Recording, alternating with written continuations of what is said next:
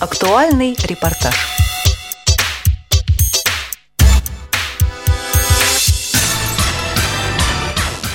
Государственная Дума Российской Федерации приняла во втором чтении и готовится принять в третьем чтении закон, который касается каждого из нас. Закон о подписи незрячих.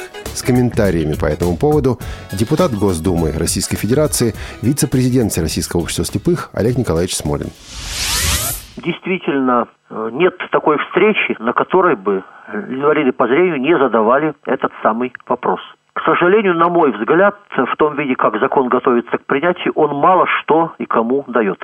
Что написано в законе? В законе написано, что инвалид по зрению имеет право на факсимильное воспроизведение личной подписи. Причем, когда он придет с этим правом удостоверенным у нотариуса в банк или другую финансовую организацию, соответственно, в присутствии э, третьего человека, который не занимается кассовыми операциями, он может воспользоваться этой факсимильной подписью для того, чтобы расписаться в том числе под финансовыми документами. Как только этот законопроект э, появился на сайте Минфина, меня атаковали с разных сторон активисты, инвалиды по зрению, высказывая два принципиальных замечания. Замечание первое.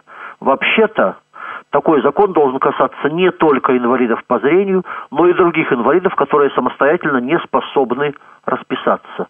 Например, инвалиды без рук. Например, с тяжелой формой ДЦП.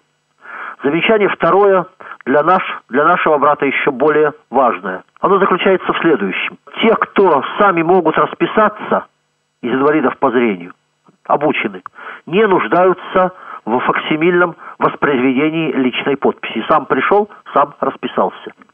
Те же, кто не могут расписаться, не могут сделать эту самую собственноручную подпись и, значит, не могут сделать ее факсимильное воспроизведение. То есть фактически этот закон инвалидам по зрению почти ничего не дает.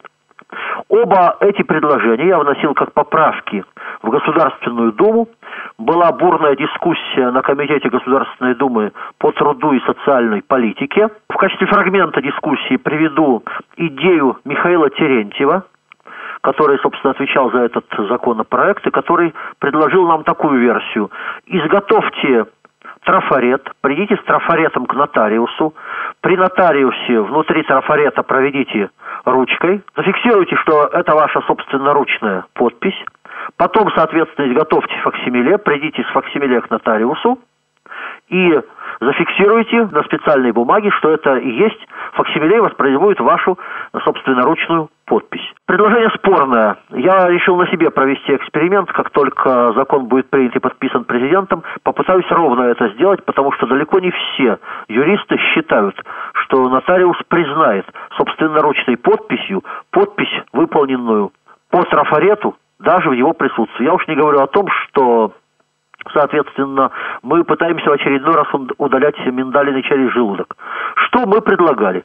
В соответствии с э, требованиями активистов-инвалидов мы предлагали первое, чтобы этот закон касался не только нашего брата, но и других, кто не может расписаться. И второе, вместо факсимильного воспроизведения собственноручной подписи мы предлагали факсимильную замену собственноручной подписи. Ты приходишь к нотариусу с паспортом и со штампом, который у тебя есть, получаешь бумагу о том, что этот штамп и есть твоя собственноручная подпись, и все, дальше никаких проблем. Сожалению, пока это не было принято, но Думский комитет после бурных дискуссий согласился с тем, что надо посмотреть на правоприменительную практику, и в конце октября ожидается в Думе специальный круглый стол по этому поводу, для того, чтобы, если потребуется, вносить дальнейшие изменения в законодательство. Вот такая ситуация. Ждали долго, работали упорно, э, сделали маленький шаг может быть, вперед, а может быть, просто-напросто пробежались на месте. Когда ожидается принятие закона в третьем чтении и что ждать в третьем от этого чтении закона? закон будет принят э, в начале июля, возможно, 1 июля. Соответственно, затем Совет Федерации президент, и он вступает в силу. Реально, что ожидать незрячим после вступления в силу этого закона? Что меняется? А, повторю, тем, кто умеет сам расписываться, он не дает ничего. Второе. Тем, кто не может сам расписаться, тоже не вполне понятно, как поступать, поскольку собственноручной подписи у них нет, и воспроизвести ее невозможно. Третье. Остается только вариант, предложенный Михаилом Терентьевым. Если нотариусы его признают, что не факт, это изготовить трафарет, прийти к нотариусу расписаться по трафарету, изготовить по этому же трафарету, соответственно, э, факсимиле, прийти к нотариусу, получить бумагу о том, что это факсимиле и есть ваша собственноручная подпись. Если этот вариант пройдет, значит закон кому-то что-то даст, хотя долго придется мучиться. Если этот вариант не пройдет, то значит в октябре будем объяснять, что мы были правы, а комитет не прав, и вместо факсимильного воспроизведения своей подписи нужна факсимильная замена собственноручной подписи для незрячих. Собственно, мы все прекрасно помним, в проклятую эпоху застоя мы все совершенно спокойно получали пенсии, расписывались штампами, никаких великих проблем не было.